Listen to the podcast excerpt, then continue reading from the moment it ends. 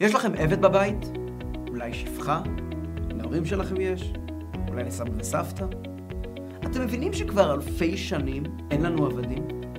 אתם מבינים שגם כאשר היה, זה היה לעשירון העליון? אז למה? למה כל כך חשוב לתורה, מיד אחרי 10 הדיברות, להתחיל ולדבר איתנו קודם כל על דיני עבדים?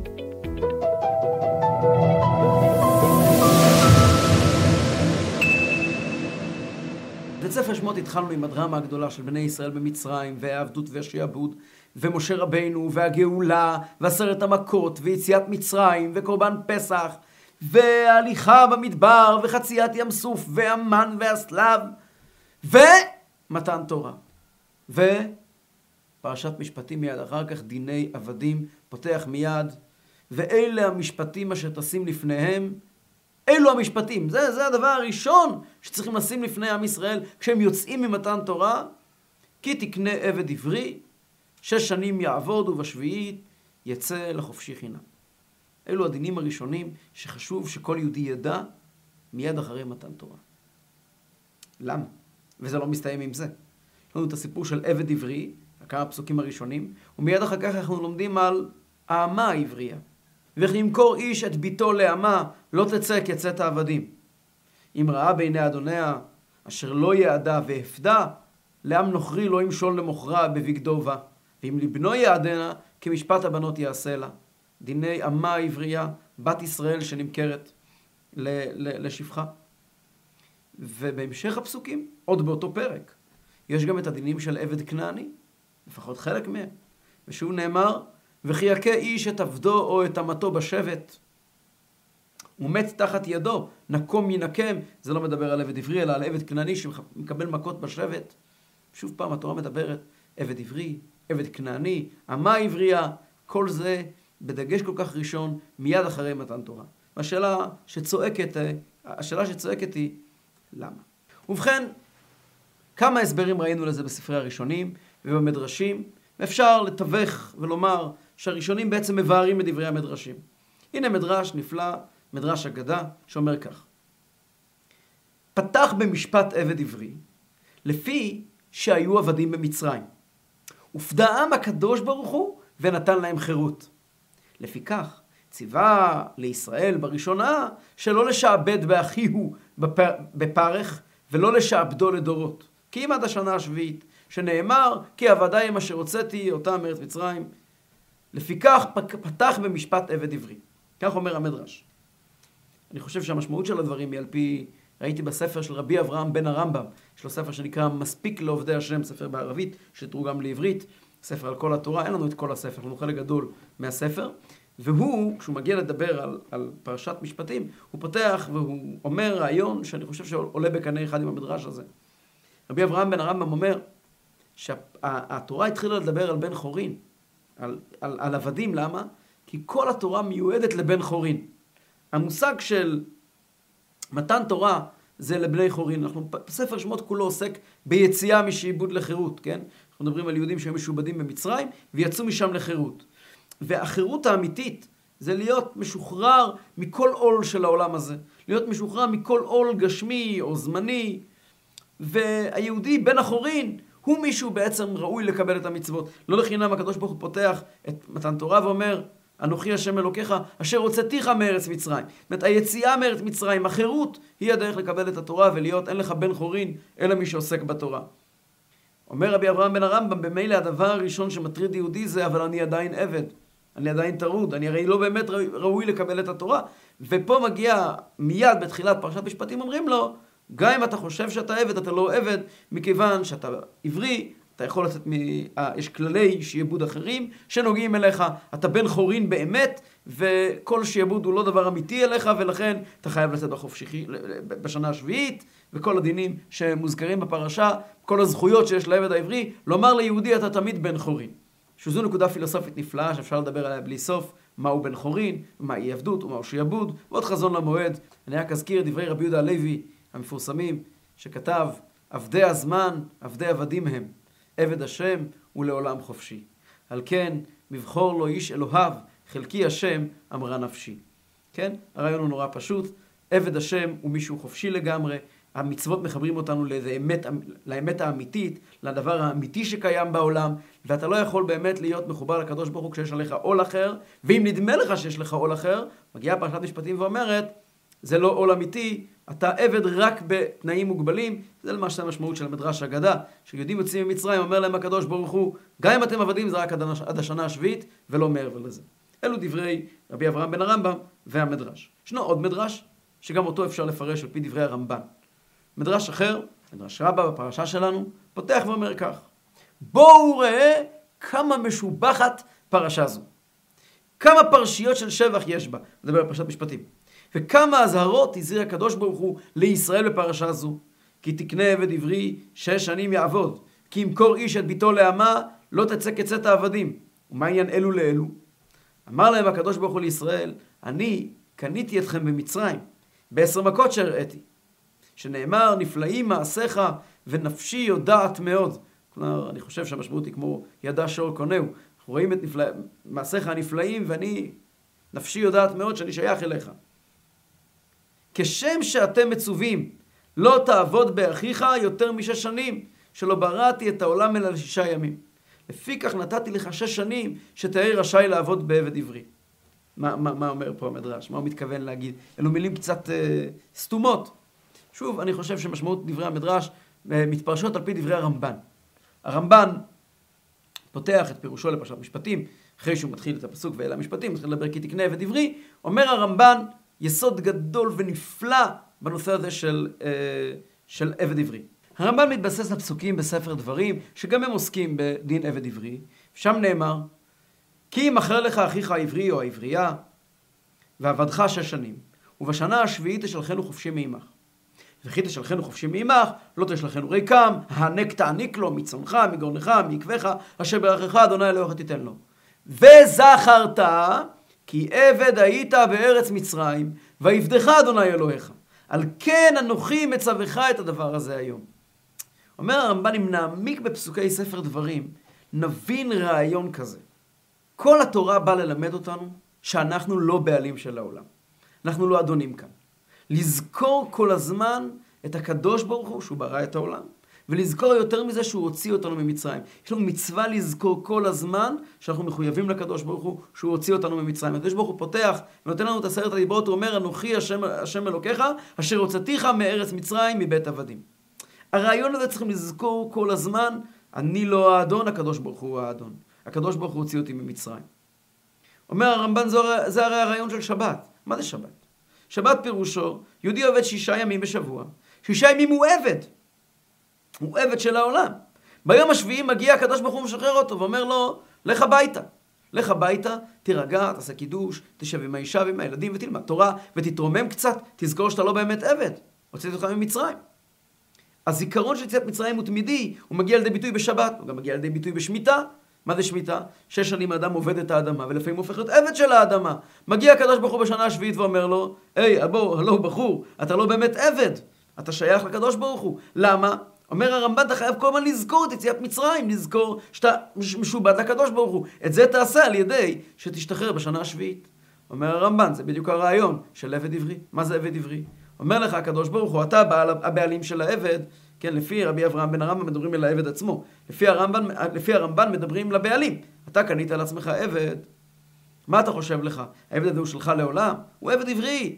אתה יכול להחזיק אותו 6 שנים. שנה שביעית תזכור, אנחנו צריכים כל הזמן לזכור, אנחנו משוחררים מכל עול. אנחנו יכולים לצאת מכל מצרים, והדבר הזה מזכיר לנו כל הזמן את יציאת מצרים. כך כותב הרמב"ן, והרמב"ן מעריך בזה מאוד, שזו מצווה הראשונה והכי נכבדה מכל המצוות, כיוון שהמצווה הזאת אומרת שכמו שהשבת משחררת אותנו מהתפיסה שאנחנו עבדים לעולם, גם המצווה הזאת משחררת אותנו מהתפיסה שאנחנו עבדים בכלל, ואנחנו בעצם בני חורין ושייכים לקדוש ברוך הוא. הדבר הזה הוא נורא מעניין, יש לזה השלכות קדימה ואחורה. כלי יקר כותב שמה בעצם הסיבה שבני ישראל ירדו למצרים להיות עבדים? בגלל לעבד נמכר יוסף. כן? השבטים מכרו את יוסף לעבד, ולכן ירדו למצרים להיות עבדים, ויציאת מצרים והכפרה על זה זה לא להיות עבדים, והשיא של הכפרה זה כאשר אתה מחזיק יהודי אחר אצלך, ואתה לא מתנהג אליו כעבד.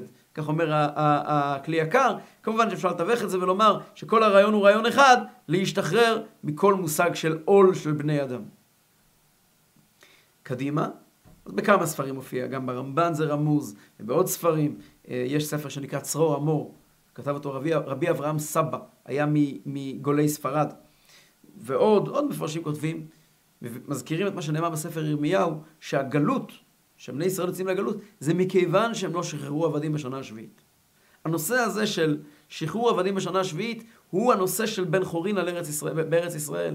אם יהודי לא משחרר עבדים, איזה דברים גורמים לגלות? אז תרצה הארץ את שבתותיה, שמיטה ושחרור עבדים. הדברים האלה בעצם באים להזכיר לנו, כי לי הארץ, כי גרים ותושבים אתם עמדי, שאנחנו שייכים לקדוש ברוך הוא, והארץ היא של הקדוש ברוך הוא. אנחנו יכולים להיות בני חורין על הארץ הזאת, רק כשאנחנו זוכרים שהיא של הקדוש ברוך הוא, שהעבדים, שיהודי אחר, שיש לי שליטה על מישהו אחר, הוא של הקדוש ברוך הוא, אז אני יכול להיות אדון.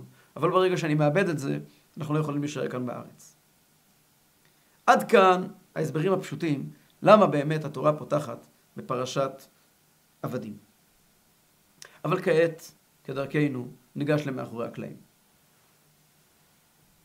את הרעיון הזה שאנחנו נלמד היום, זה רעיון, כמו כל הרעיונות שאני אומר בדרך כלל כאן, רעיון של בעל התניא, אנחנו לומדים, משתדלים ללמוד תורתו של בעל התניא, זה רעיון שאמר בעל התניא, ונכדו צמח צדק, כותב על הרעיון הזה, אני קורא מבפנים, הדרוש הזה מרבינו הגדול נשמתו עדן, שדרשו בלוזני, זה היה העיר המגורים של אדמו"ר הזקן, מנעוריו ועד חלק מאוד מרכזי בחייו, בימים הראשונים, כלומר בתקופה הראשונה שהוא התחיל את חב"ד.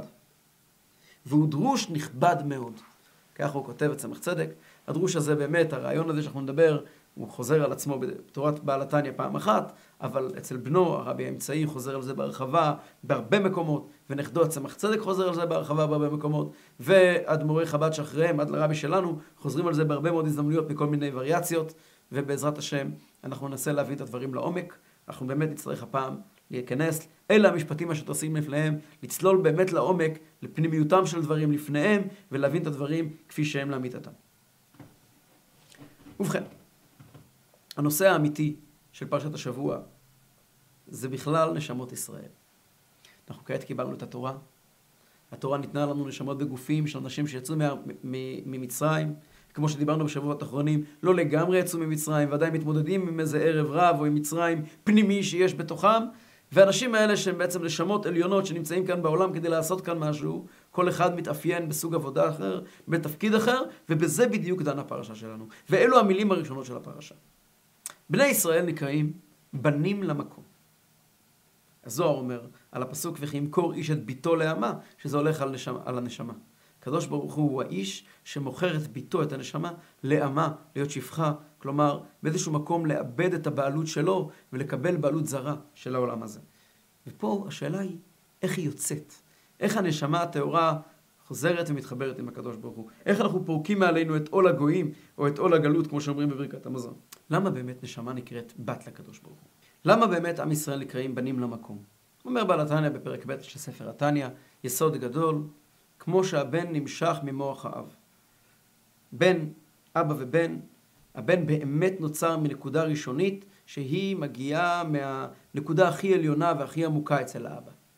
ואותו הדבר, בני ישראל, עם ישראל, נקראים בנים למקום כיוון שהנשמה שלנו מגיעה, השורש העליון שלה הוא חלק אלוקה ממעל ממש, מהנקודה הכי עליונה באלוקות, אותה נקודה שנקראת בקבלה חוכמה שבנפש, או חוכמה שבאלוקות. החוכמה הילה, אותה נקודה עליונה מאוד, שממנה מגיעה הנשמה, ולכן עם ישראל בעצם נקראים בנים למקום. כולנו מגיעים מאותה נקודה עליונה, כולנו בנים של הקדוש ברוך הוא, הנשמות שלנו. שואל בעל התניא שאלה נורא פשוטה. אם כל כך טוב, למה כל כך רע? אם כולנו בנים למקום, למה אנחנו כל כך שונים? אני לא מדבר כעת על הנפש הבהמית שלנו, על הגוף שלנו, על הבעיות שלנו, אני מדבר על נפש האלוקית. נפש אלוקית בלבד. לכל אחד מאיתנו יש נפש אלוקית, אבל היא שונה. אי אפשר לדמות את הנפש האלוקית של משה רבינו, לנפש האלוקית שלי. אי אפשר לדמות את הנפש האלוקית של תלמידי הבעל שם טוב, לנפש אלוקית של מישהו כאן באזור. זה לא בגלל שהיה להם גוף עדין, הם היו מסוגלים להפוך את כל העולם כולו, לשקוט בתורה יומם ולילה בלי להפסיק, להיות מלאים באהבה ויראה לקדוש ברוך הוא. זה לא קשור לגוף. גם היום יש אנשים שברוך השם עובדים עם עצמם והגוף שלהם עדין. היה להם נפש ענקית, נשמה ענקית. לנו אין כאלה נשמות ענקיות. איך זה יכול להיות? אבל כולנו מגיעים מאותה נקודה. כולנו אחים, כן? עם ישראל נקראים אחים כי כולם יש את אותו שורש. כולם מגיעים מחוכמה הילה. עונה בעל התניא את המשל הידוע שלו, משל ההיריון, והמשל העיבור. למשל העיבור הוא משל מדויק להסביר לנו מה זה בנים למקום. הוא אומר בעל התניא כך: כמשל הבן הנמשך ממוח האב, שאפילו ציפורני רגליו נתהוו מטיפה זו ממש, על די שהייתה 9 חודשים בבטן האם, וירדה ממדרגה למדרגה להשתנות ולהתהוות ממנה ציפורניים. כלומר, כשאנחנו רואים את הילד שיוצא, פוגשים אותו אחרי הלידה, רואים ילד שלם, מאושר, ראש, ידיים, רגליים, ואפילו ציפורניים. ציפורניים הרי זה בעצם פסולת, זה לכלוך. שזה יוצא, אם אנחנו נקצץ את הציפורניים לא כואב לילד. זה דבר כל כך חסר חיות, מאוד מאוד רחוק מהנפש עצמה של הילד. מה הגיע מהאבא, מתוך הילד? התשובה היא הכל. אותו DNA שנמצא בציפורניים, נמצא בשערות, נמצא בלב, נמצא במוח, נמצא בגזע המוח. זה אותו דבר. מה השתנה? השתנה תהליך ההתפתחות. התינוק היה ברחם ההם 9 חודשים. דבר ראשון, בשלב הראשון של ההיריון, מתפתח מוח. מהמוח, שהמוח הוא הדבר הכי דומה בעצם למקור של הבן, לאבא, כי בעצם זה השורש, זה הגזע שממנו הכל מגיע. מהמוח יוצאים ומתפתחים איברים נוספים, עד שבסופו של דבר יש לנו פה בן אדם שלם, שבהמשך החיים גם נראה אותו עם רגשות ועם עולם פנימי ועולם פנימי עשיר, שכולו קשור באמת לאותו DNA, לאותו קשר עם האבא שלו. אבל ההבדל בין השערות שלו והציפורניים שלו לבין המוח שלו, זה לא מי יותר בן. השערות והציפורניים והמוח הם בנים אותו דבר של האבא, זה בדיוק אותו מידה. השאלה היא מה יתפתח יותר, מה יתפתח פחות. המוח כמעט ולא מתפתח. איך שהוא נוצר, כך הוא נשאר, הוא מאוד מאוד מאוד דומה להתחלה, ואחר כך הולכים ומתפתחים, בסוף ההיריון מתפתחים הציפורניים, שהם הכי אחרונים ורחוקים מהנקודה שבה התחלנו. זה המשל, מה הנמשל? ככה ממש כביכול, בשורש כל הנפש ורוח הנשמה שכללות ישראל למעלה, בירידתו ממדרגה למדרגה. על ידי השתלשלות העולמות, אצילות, בריאה, יצירה, עשייה, מחוכמתו התברך. נתהוו ממנו נפש, רוח ונשמה של עמי הארץ ופחותי הערך. אומר בעל התניא זה בדיוק אותו דבר.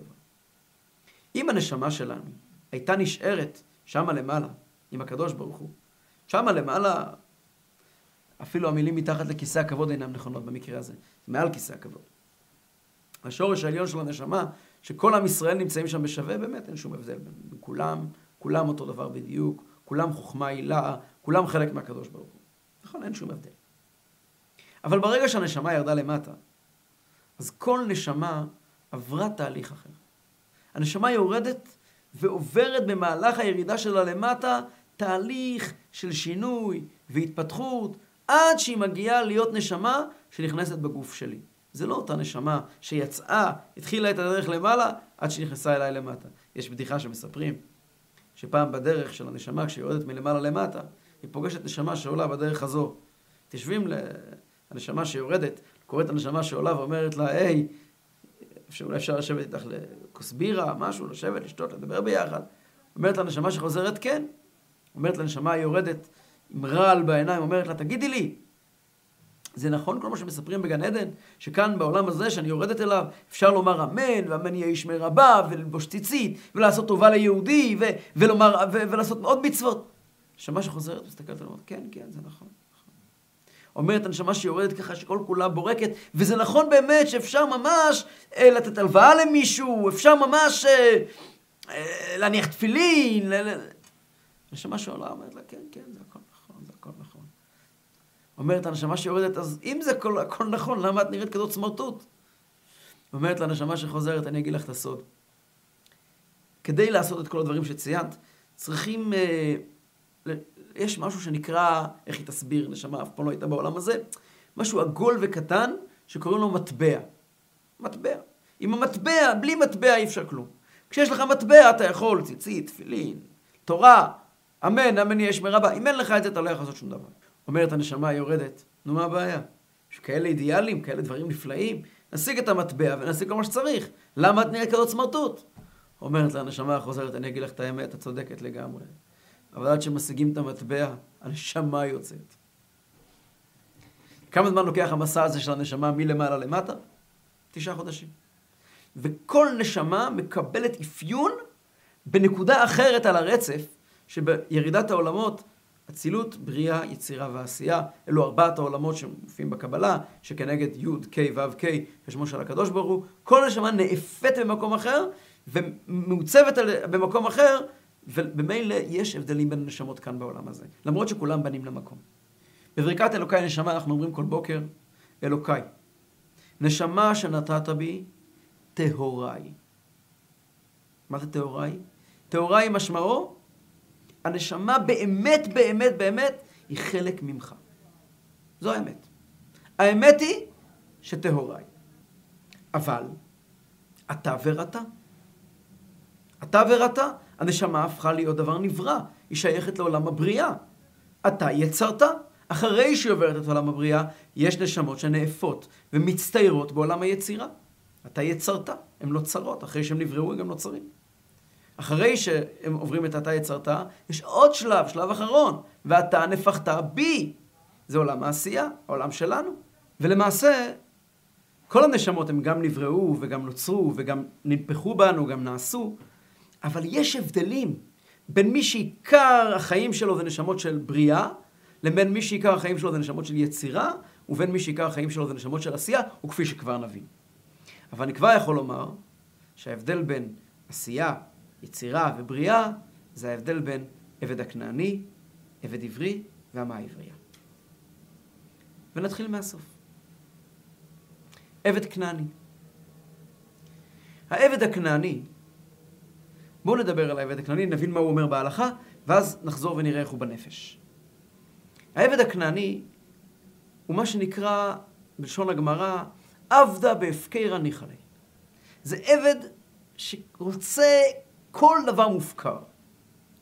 דמיינו לעצמכם איזה עובד פועל בשדות הכותנה באמריקה, או בכל מקום אחר בעולם, שהמחשבות שלו הן מחשבות שהשם ישמור. והרצונות שלו נמצאים במקומות הכי הכי רחוקים מאנושיות. בפועל, הוא עובד בשדה. ולמה הוא עובד בשדה? וכי יכה איש את עבדו או את אמתו בשבט. הבעל הבית מסתובב שם עם שוט, עם מגלב, פח, פח, הוא מצליף כאשר צריך. והעבדים האלה נבח, מסכנים. הם צריכים לעשות את התפקיד שלהם. עבד כנעני. העבד הכנעני, אם נעמיק באישיות שלו, נראה אדם שהמחשבות שלו הם באמת, העולם הפנימי שלו לא ראוי. אנחנו מדברים באיזשהו עולם אריסטוקרטי, שיש לו אדון, עם פילוסוף גדול וחכם, ואולי גם אדם מוסרי. ואותו עבד הוא בן אדם לא מוסרי, הוא אדם חסר אינטליגנציה, הוא אדם מאוד מאוד מאוד נחות. שוב, אני לא יודע כמה המילים האלה הם פוליטיקלי קורקט, אבל אני רוצה לצייר תמונה. תנסו לצייר אותה בראש שלכם. אני מבין, אנחנו נמצאים היום ב-2021, ודברים כאלה כבר לא קיימים, אין היום עבדים בעולם, הכל בסדר, אוקיי? את החובה שלנו ל-PC שילמנו. עכשיו בואו נדבר רציני. באמת באיזשהו עולם שישנו מלך או שישנו אדון, והאדון הזה באמת עסוק בדברים מאוד רציניים. ויש לו באמת אנשים נחותים, אנשים מפוש, אין בן אדם נחות. נכון, אבל בן אדם שהעולם שלו והתפיסה שלו היא מאוד מאוד מאוד מינימליסטית, מאוד מינימליסטית. והאדם הזה, מה אני בעצם רוצה ממנו? אני רוצה ממנו את הידיים שלו. אני רוצה ממנו את הפעולות שלו, את המעשים שלו. זה מה שאני רוצה ממנו. אני רוצה ממנו שיעשה את מה שביקשתי ממנו. לא ביקשתי ממנו לשיר שירים. לא ביקשתי ממנו לכתוב הגות. לא ביקשתי ממנו להבין דברים מופשטים. ביקשתי ממנו, תעשה מה שמבקשים ממך. זה מה שביקשתי ממנו. אלו נשמות, אם אנחנו מדברים על הנמשל, של אנשים שידעו כאן לעולם הזה, וכל מה שהם יודעים לעשות זה, הנשמה, לא הנפש הבהמית. כל מה שהיא מבקשת לעשות זה, לבצע את מה שצריך. אותו בן אדם, יש לו נשמה חלשה מאוד, ובעצם הראש שלו נמצא בכל השטויות של העולם הזה. בעצם הוא היה רוצה להיות מופקר לגמרי. לדבר מה שבא לו, לחשוב מה שבא לו, לעשות מה שבא לו. אבל יש שבט שמכה בו. מהו השבט? שבט זה גם מלשון כוכב שביט. שבט זה אור שנופל. יש מושג שנקרא שבן אדם מקבל ערעורי תשובה. מצפון. מה זה מצפון? אני אנסה להסביר את זה קצת. פגשתי פעם אישה אחת בחולון, אצלנו בעיר, שהיה איזשהו סיפור עם שקל או שניים, שלא היה ברור אם שייכים לה או לא שייכים לה. אז אומרת לי, אני לא רוצה לקחת את השקל הזה או את השתי שקל האלה. אני לא רוצה לחזור בגלגול. למה לחזור בגלגול בשביל שתי שקל? אמרתי לה, תגידי לי, ואם את לא תחזרי בגלגול? אם אני בודק לך את העניין הזה ואני אומר לך, את לא מקבלת גלגול. יש לך בעיה לקחת כסף שלא שלך? אמרת לי, לא. לא אמרתי לה מילה. אבל באמת מי שחי בעולם כזה לקיים מצווה כדי לקבל שכר ולא לעבור עבירה כדי לא לחזור בגלגול, למעשה בעצם עובר את כל העבירות שבעולם. גם אם טכנית, גם אם למעשה בפועל הוא לא עובר עבירות, אבל זה לא מופרך אצלו. הרמב"ם כותב באריכות ב8 פרקים, שאדם שמסוגל להפך כיבוד הורים, או להפך לא תרצח, או להפך לא תגנוב, הוא לא אדם ראוי גם אם הוא לא גונב והוא לא רוצח. התורה לא באה ללמד אותנו מה לעשות. היא באה ללמד אותנו מה להיות. יש רמב"ם מקסים, קשור לנושא של עבדים, סוף הלכות עבדים. ממש בשורות האחרונות של הלכות עבדים. אומר הרמב"ם שעבד עברי אסור להעביד אותו בפרך כידוע. הוא מעריך מאוד מה זה להעביד עבד עברי בפרך. אסור. ובאמת הרמב"ם מעריך עד כמה אסור להתענות לעבד עברי ולעשות לו דברים רעים. והוא מסיים, עבד כנעני הכל מותר. הכל מותר. אתה יכול להעביד אותו בפרך, אתה יכול, הכל מה שאתה רוצה. מיד אחרי זה כותב הרמב"ם. אבל מי שבפועל מתנהג ככה עם עבד כנעני הוא לא מזרע אברהם. זאת אומרת, מה הרמב"ם אומר לנו פה? הרמב"ם אומר לנו פה כלל מאוד חשוב בתפיסת עולם.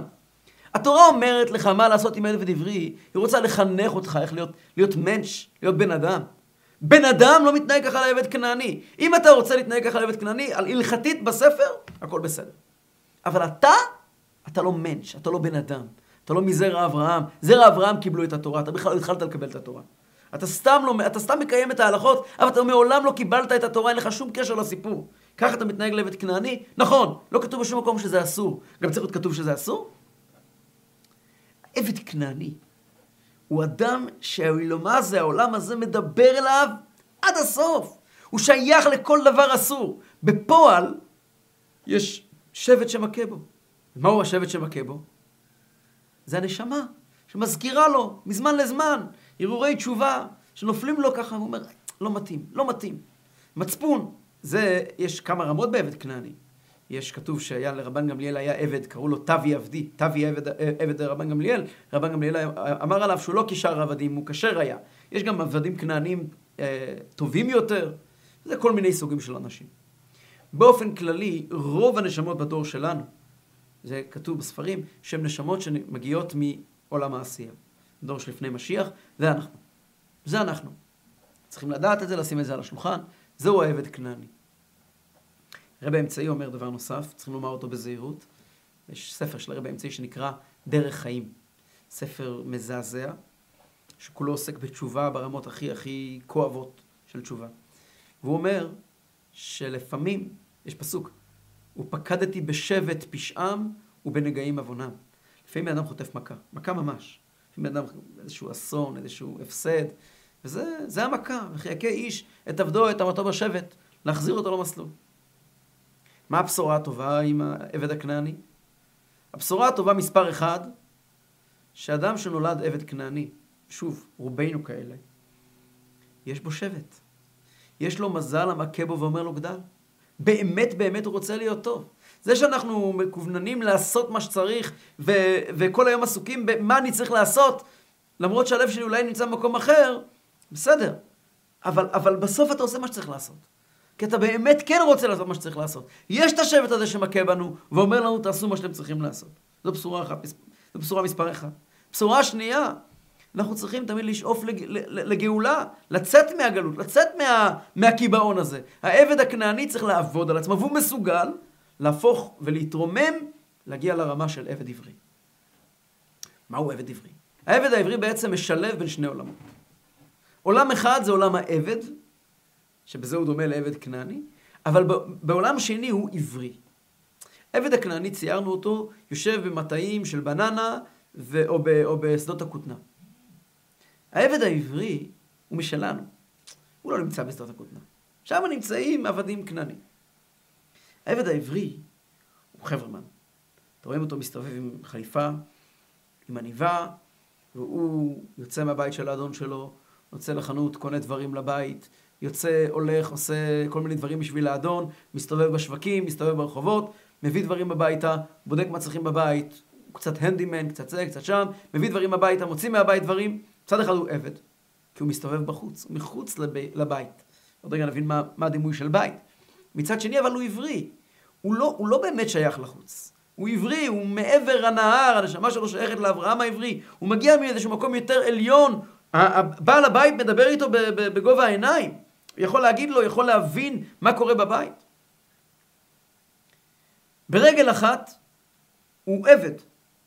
ברגל שנייה הוא עברי. הוא לא עובדים בו בפרך. הוא לא עובד בעבודה שאין בה תוחלת ואין בה קצבה. הוא יותר מזה. העבד העברי הוא שמח לעבוד. הוא לא, הראש שלו לאו דווקא נמצא במקומות לא טובים.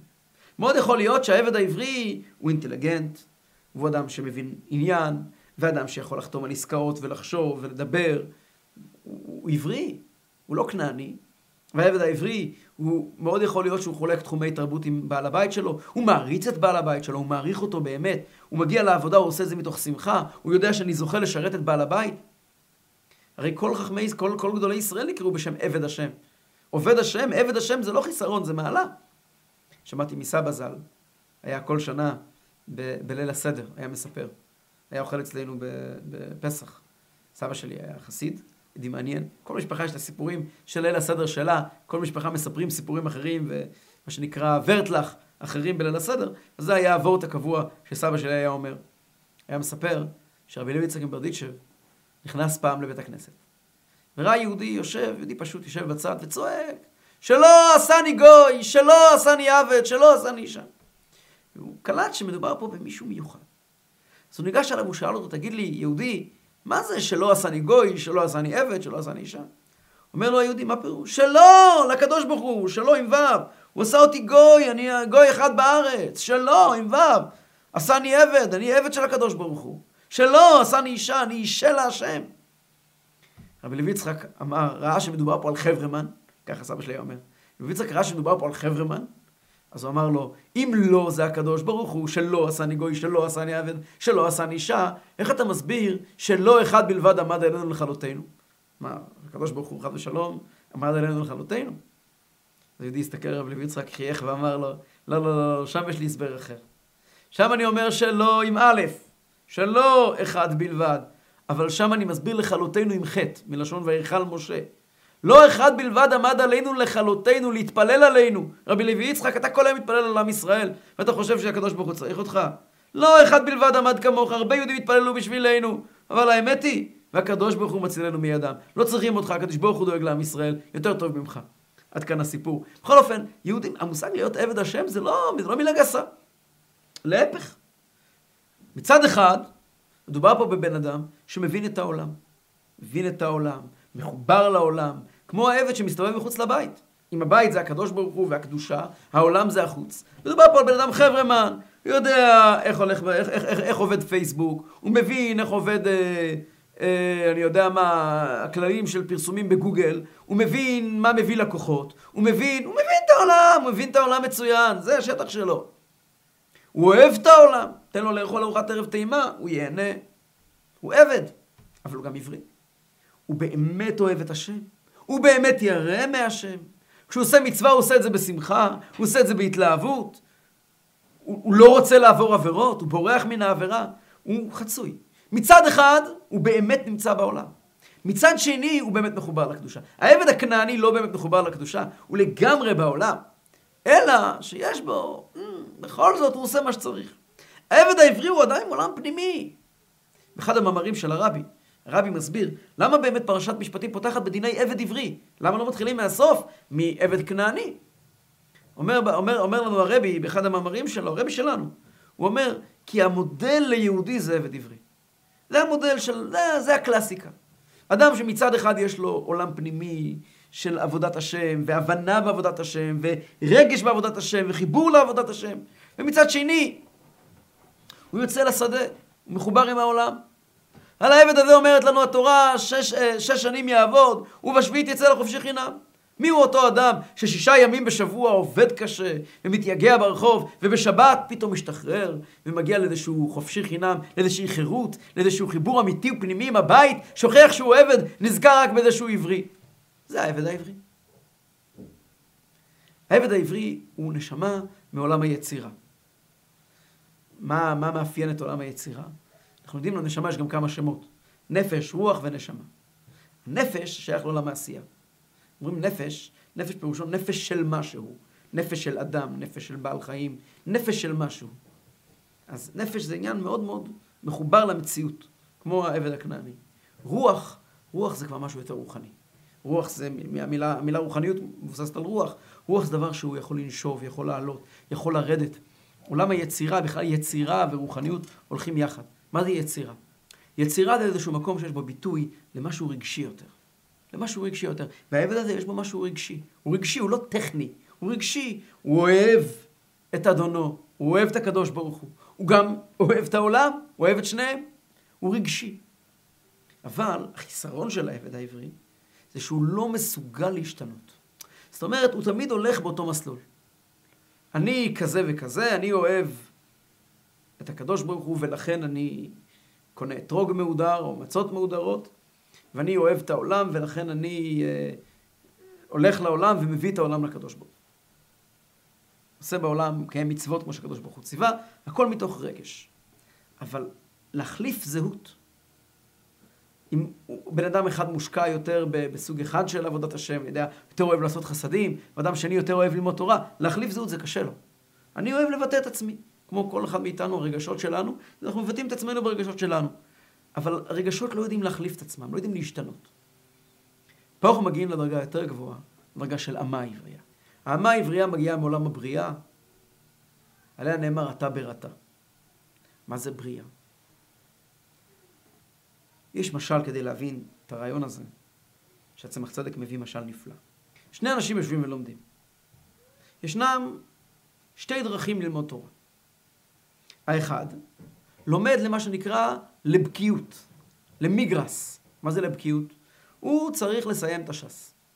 הוא צריך לסיים את השס בתוך 6 שנים, דף היומי. אז הוא פותח את הדף הראשון, דף ב' מסכת ברכות, מתחיל ללמוד, ממתי קוראים את שמע בערבין, הוא קורא ולומד עוד מושג ועוד מושג, והוא נהנה מהמתיקות של הגמרא, דף ליום, דף ליום, דף ליום, דף ליום, הוא אוגר ידע ואוגר ידע ולומד, תקווה שהוא מביא כמו שצריך, הוא נהנה מרש"י, הוא נהנה מזה, פה הוא רואה איזושהי אגדה יפה של חז"ל, פה הוא רואה איזו הברקה יפה של אחד האמוראים, והוא לומד ולומד ולומד וסופח אל עצמו את כל הידיעות האלה. זה לומד מסוג אחד. יש לומד מסוג אחר, יש לומד לעיון. מה זה לומד לעיון? לומד פותח את הגמרא, והוא לא מבין כלום. רגע, הגמרא אומרת כך וכך. והיא שואלת שאלה ועונה תשובה. הלומד לגרסה, אומר, הגמרא שאלה והגמרא ענתה. הלומד לעיון אומר, לא מבין את השאלה של הגמרא. למה הגמרא שואלת את זה? הרי אפשר כל כך בקלות לענות על השאלה הזאת. מה באמת הגמרא מתכוונת בשאלה? הוא יושב, אי אפשר להגיד שהכוונה היא ככה. צריכים להגיד שהכוונה היא יותר עמוקה. או, אם כן, אז מה הגמרא עונה? הבנתי מה הגמרא שואלת. מה הגמרא עונה? הרי זו תשובה פשוטה לענות ככה. זה לא התשובה של הגמרא. את זה כבר ידעתי בשאלה. הגמרא עונה תשובה אחרת לגמרי. הוא יושב ומעמיק. רגע, אז מה רש"י מפרש? רש"י כותב כך וכך על המילה הזאת. מה הפריע לרש"י? למה רש"י צריך לכתוב את הפירוש שלו? מה לא מובן בגמרא שרש"י בא לענות עליו? רגע, עכשיו אני מבין מה קשה לרש"י בגמרא. יפה, אז לרש"י פה שיטה בגמרא. מה התוספות אומרים? אוי, בדיוק הפוך.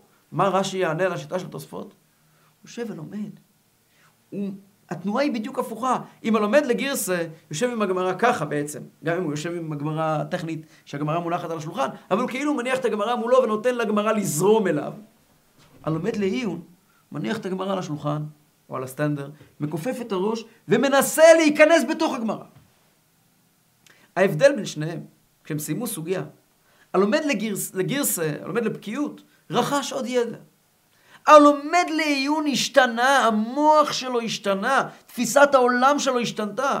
אתה שומע אותו לומד בתוך כדי לימוד, הוא צועק, וואו, לא תפסתי מעולם, איזה הבנה חדשה, איזה הגדרה חדשה, אני עכשיו מבין אחרת לגמרי. עד היום הבנתי לא נכון, כל מקום אני עכשיו מבין אחרת לגמרי. הבנתי עכשיו, תפסתי מה מתכוון הרמב"ם כשהוא מגדיר כך וכך. עכשיו אני מבין מה ההגדרה של זה, מה ההגדרה של זה. וואו, איזה דבר נפלא. מה קורה לאדם שמבין בצורה כזאת, ללומד לעיון? הוא לא לומד את הספר, הוא לא בולע הספר. הוא עושה תהליך מחשבתי שמשנה לו את המוח. כשהמוח משתנה, האדם משתנה. כי המוח זה הנקודה, נקודת המפתח של האדם. הזוהר אומר שהדעת זה מפתח שכולל את כל 6 הרגשות שלנו. לאדם יש מכלול של 6 רגשות, הדעת זה המפתח לכולם. אם אני מבין תובנה חדשה, אני הולך עם התובנה שלי למקום חדש. ומילא אני תפיסת עולם אחרת. קרה לכם פעם שגיליתם איזה תגלית חדשה בחיים שלכם, שנתן לכם מבט חדש? הרי באותו רגע החיים משתנים, הרי אי אפשר לדמות את החיים לפני אותה תגלית לחיים אחרי. לא גיליתי כעת איך מכינים קוקה קולה. פתאום גיליתי מהי הורות, גיליתי מהי אחריות, גיליתי כל מיני מושגים חשובים מאוד בחיים. מאותו רגע הגישה שלנו לנושא היא אחרת, הרגע שלנו לנושא הוא אחר. אדם שלומד בצורה רצינית, אדם שהמוח שלו הוא העיקר, משנה את עצמו כל הזמן, כי המוח שלו לוקח אותו ואופה אותו ומשנה אותו. העבד העברי הוא רגל בחוץ, רגל בבית. האמה העברייה היא רק בבית. מה היא עושה בבית? היא עומדת במטבח ומבשלת. העבד העברי הביא הביתה מבחוץ קמח. מישהו אוכל קמח? הקמח היה מקודם בחנות בחוץ, והעבד העברי הלך לחוץ והביא קמח. אי אפשר לאכול קמח. הקמח היה שייך לרחוב, ועכשיו הוא שייך לבית. העבד העברי, היהודי שהוא עבד עברי, הלך לחוץ, לקח בהמה, או לקח ארוחת צהריים, שהייתה שייכת לחוץ, שהייתה שייכת לנפש הבהמית, ולעולם הזה, ואכל אותה לשם שמיים, הביא אותה הביתה. עכשיו זה שייך לקדוש ברוך הוא. האמה העברייה לוקחת את הקמח, מכינה ממנה עוגה. העבד העברי הביא הביתה, הוא סחב הביתה, ארגזים על גבי ארגזים של ירקות. האמה העברייה הכינה מזה סלט, הכינה מזה מרק. היא הפכה את זה, היא שינתה את זה. נשמות ששייכים לעולם הבריאה, משנים את המציאות. זאת תפיסת העולם שלהם. נסכם. עבד כנעני זה אדם שעיקר ההתעסקות שלו בעולם הזה זה טכני לקיים מצוות. נדבר על נשמה הקדושה בלבד. ירד לעולם הזה לקיים מצוות. מעבר לזה, אל תחפש אותו לא במקומות של רגש ולא במקומות של שכל. הוא לא שם, הוא לא שייך לזה. הוא טכני. העבד העברי הוא אדם שיש לו רגש לקדוש ברוך הוא. ולכן הוא מסוגל ללכת ברחוב ולקחת את העולם הזה, לקחת את כל מה שהעולם הזה מייצר ולתת אותם לקדושה, לקחת את הטלפון שיוצר עבור העולם הזה ולהשתמש בו עבור שיעורי תורה. הוא יכול. האמה העברייה היא משתנה כל הזמן בעצמה. היא כל הזמן משנה את המציאות, היא תופסת את העולם אחר, יש לה הסתכלות של שכל, זה נקרא נשמה, נפש, רוח נשמה, זה נשמה. נשמה זה התבוננות אחרת, הסתכלות אחרת על העולם לגמרי. וזאת האמה העברייה, היא לא יוצאת בכלל מחוץ לתחומי הבית. אבל גם האמה, היא רק בת בית, היא לא מבני הבית, שהיא לא נמצאת בתוך התמונה המשפחתית. הנסיכה לא נכנסת למטבח. האמה היא סוף סוף אמה. מה הכוונה? גם אדם שלומד ומשתנה ומשנה את עצמו, בסוף נמצא בליין של עצמו. בסוף הוא מחפש והוא מגיע להישגים בתחומים שלו. צדיק למשל, צדיק אמיתי, הוא לא נקרא אמה, הוא נקרא בת. בת של הקדוש ברוך הוא. מה זה בת של הקדוש ברוך הוא? בת בית, הבת של הבית, בת ההורים. האינטרס של ההורים זה האינטרסים שלה. אצל הרב למשל, הרב לא נרדם בלילה, כי פשוטו. כי יש יהודים בסוף העולם, יש סיפור שלם על אסירים בבית כלא בדרום אפריקה, היה הרב של דרום אפריקה, שהגיע אל הרבי לביקור, והרבי שאל אותו אם האסירים בבית הכלא בדרום אפריקה מדליקים נרות חנוכה, אם זה מותר שם בחוק. אמר לרבי שזה אסור. אז הרבי אמר לו להרים טלפון מיד ולטפל, שזה יהיה מותר באמצע הלילה. סיפור שלהם, לא נרחיב בזה עכשיו, הוא הצליח לפעול את זה. ואז הרבי אמר לו, עכשיו תרים טלפון פה בניו יורק ותגיד להם שבדרום אפריקה האסירים מדליקים נרות חנוכה בכלא, שגם פה יאפשרו את זה. הרבי לא נרדם בלילה, כשיש יהודי בסוף העולם, שלא יכול להדליק נרות חנוכה. זו דאגה אמיתית של הרבי. זה לא קשור לעולם הרוחני של הרבי. זה לא קשור להתבוננות של הרבי בקדוש ברוך הוא. זה בת. זה האדם שהאינטרסים של הקדוש ברוך הוא, זה האינטרסים שלו. זה נשמת האצילות. זה לא קשור בכלל לכל הסיפור הזה של עבד עברי ועבד כנעני והמה עברייה. אבל כמו שהעבד כנעני רוצה להיות עבד עברי, והעבד עברי רוצה להיות אמה עברייה, אמה עברייה רוצה להיות בת. איך היא תהיה בת? אז בפרשה אנחנו יודעים שישנם שתי דרכים. ישנו אפשרות ראשונה של ייעוד, שבעל הבית מייעד אותה לעצמו בתור אישה, ברגע שהיא הופכת להיות אשתו, אז היא ממש בת מהבית. שזה כשהקדוש ברוך הוא פתאום, יהודי עובד קשה בתור, בעבודה שכלית, והקדוש ברוך הוא נותן לו מתנה ומרים את הנשמה שלו ונותן לו איזושהי ג'סטה שהוא הופך להיות אדם יותר מרומם, כמובן בתניה, תניה מוסבר שזה נקרא מתנה מלמעלה. זה אפשרות שלא קורית כל יום, אבל יש משהו אחר. פדיון. מה זה פדיון? כן? והפדה. מה זה פדיון? פדיון זה לתת משהו בתמורה. כשעומד יהודי ואומר, יהודי הכי גבוה שיש, אותו יהודי שהוא אמה העברייה, הכי גבוה שיש, מגיע ואומר, אני צריך לתת פדיון. אני עצמי לא לגמרי של הקדוש ברוך הוא. אבל אני אתן משהו במקומי. מה יש במקומי? המעשים שלי. כשאני מניח תפילין, כשאני דואג לי, כשאני עומד ביום שישי ומציע ליהודי בוא תניח תפילין, כשאני קובע מזוזה בבית של מישהו, אלו מעשים שיותר גדולים ממני. אני בעצם עושה את המעשים של הקדוש ברוך הוא. כשאני עושה את המעשים של הקדוש ברוך הוא, המעשים הכי פשוטים, המטבעות הפשוטות האלה, שאולי גם עבד כנעני יכול לעשות אותם. אבל אני עושה את זה, אני בעצם מגיע ואני אומר, עזוב רגע את מה שאתה רוצה כעת ללמוד. עזוב רגע את העולם הפנימי שלך. תעשה את רצון השם. זה נקרא לפדות גם את הבת, שהיא תהיה לגמרי בכלי ביטוי של הקדוש ברוך הוא. זה הדרוש הגדול על עבד עברי, אמה עברייה ועבד כנעני. הרב האמצעי באחד המאמרים שלו מסביר דבר מעניין, בספר דרך חיים. כל בוקר אנחנו אומרים, ברוך אתה השם אלוקינו מלך העולם, שלא עשני גוי. ברוך אתה השם אלוקינו מלך העולם, שלא עשני עבד. ברוך אתה השם אלוקינו מלך העולם, שלא עשני אישה. מה המשמעות של המילים האלה? למה אומרים את זה בכלל? כולם, אף אחד לא נוח, בטח היום, שלא עשני אישה, מה פירוש המילים האלה? אומר הרבי האמצעי, בנו של בעל התניא, רבי דוב בר, שלא עשני גוי, אומר יהודי לעצמו בתחילת כל יום, דע לך יהודי, יהודי אומר לעצמו ככה, משכנע את עצמו, דע לך. למרות שאני נראה גוי, עבד כנעני, למרות שאין לי חשק להתחיל את היום, למרות שאולי כל מה שאני מסוגל לעשות זה עניינים טכניים כמו עבד כנעני, האמת היא שברוך אתה השם, אלוקינו מלך העולם, שלא עשני גוי. באמת הנשמה שלי היא לא רק טכנית. אני שייך ליותר מזה. למה אני שייך יותר מזה? אני שייך גם לאהוב את הקדוש ברוך הוא, אני גם שייך לראות את הקדוש ברוך הוא. אני יכול להיות עבד עברי. ואז יהודי אומר לעצמו, ברוך אתה השם, אלוקינו מלך העולם, שלא עשני עבד. מה זה שלא עשני עבד? אני לא מוכרח להיות עבד עברי. הנשמה שלי באמת גבוהה יותר. נכון שאתה נפחת ואתה יצרת, אבל באמת אתה בראת גם כן. והנשמה שלי יכולה להיות באמת להשתנות. ואני יכול באמת לעבוד את הקדוש ברוך הוא גם עם המוח שלי. ואז יהודי אומר, כן באמת? ברוך אתה, השם, אלוקינו, מלך העולם, שלא עשני אישה. מה זה אישה? הכוונה היא לבת, לאמה עברייה. שלא עשני אישה, אני גם לא מוכרח רק להשתנות באמצעות המוח שלי. אני באמת מחובר עם הקדוש ברוך הוא, אלוקיי, נשמה שנתת בי תאוריי. אני חלק ממך, נכון שאתה בראת, נכון שאתה יצרת, נכון שאתה נפחת, אבל באמת אני בן חורין. אנחנו חוזרים לכל מה שדיברנו בתחילת השיעור, כל הפרשנים שמסבירים למה נפתחת פרשת משפטים בסיפור של עבדים, שחרור עבדים. אני באמת בן חורין, אני באמת מחובר לקדוש ברוך הוא. כי בתוך הנשמה של כל אחד מאיתנו יש נפש ורוח ונשמה. יש רגעים שבהם אנחנו נפש. מבקשים מאיתנו, תעשה מה שצריך לעשות, אל תקלקל. תעשה מצוות.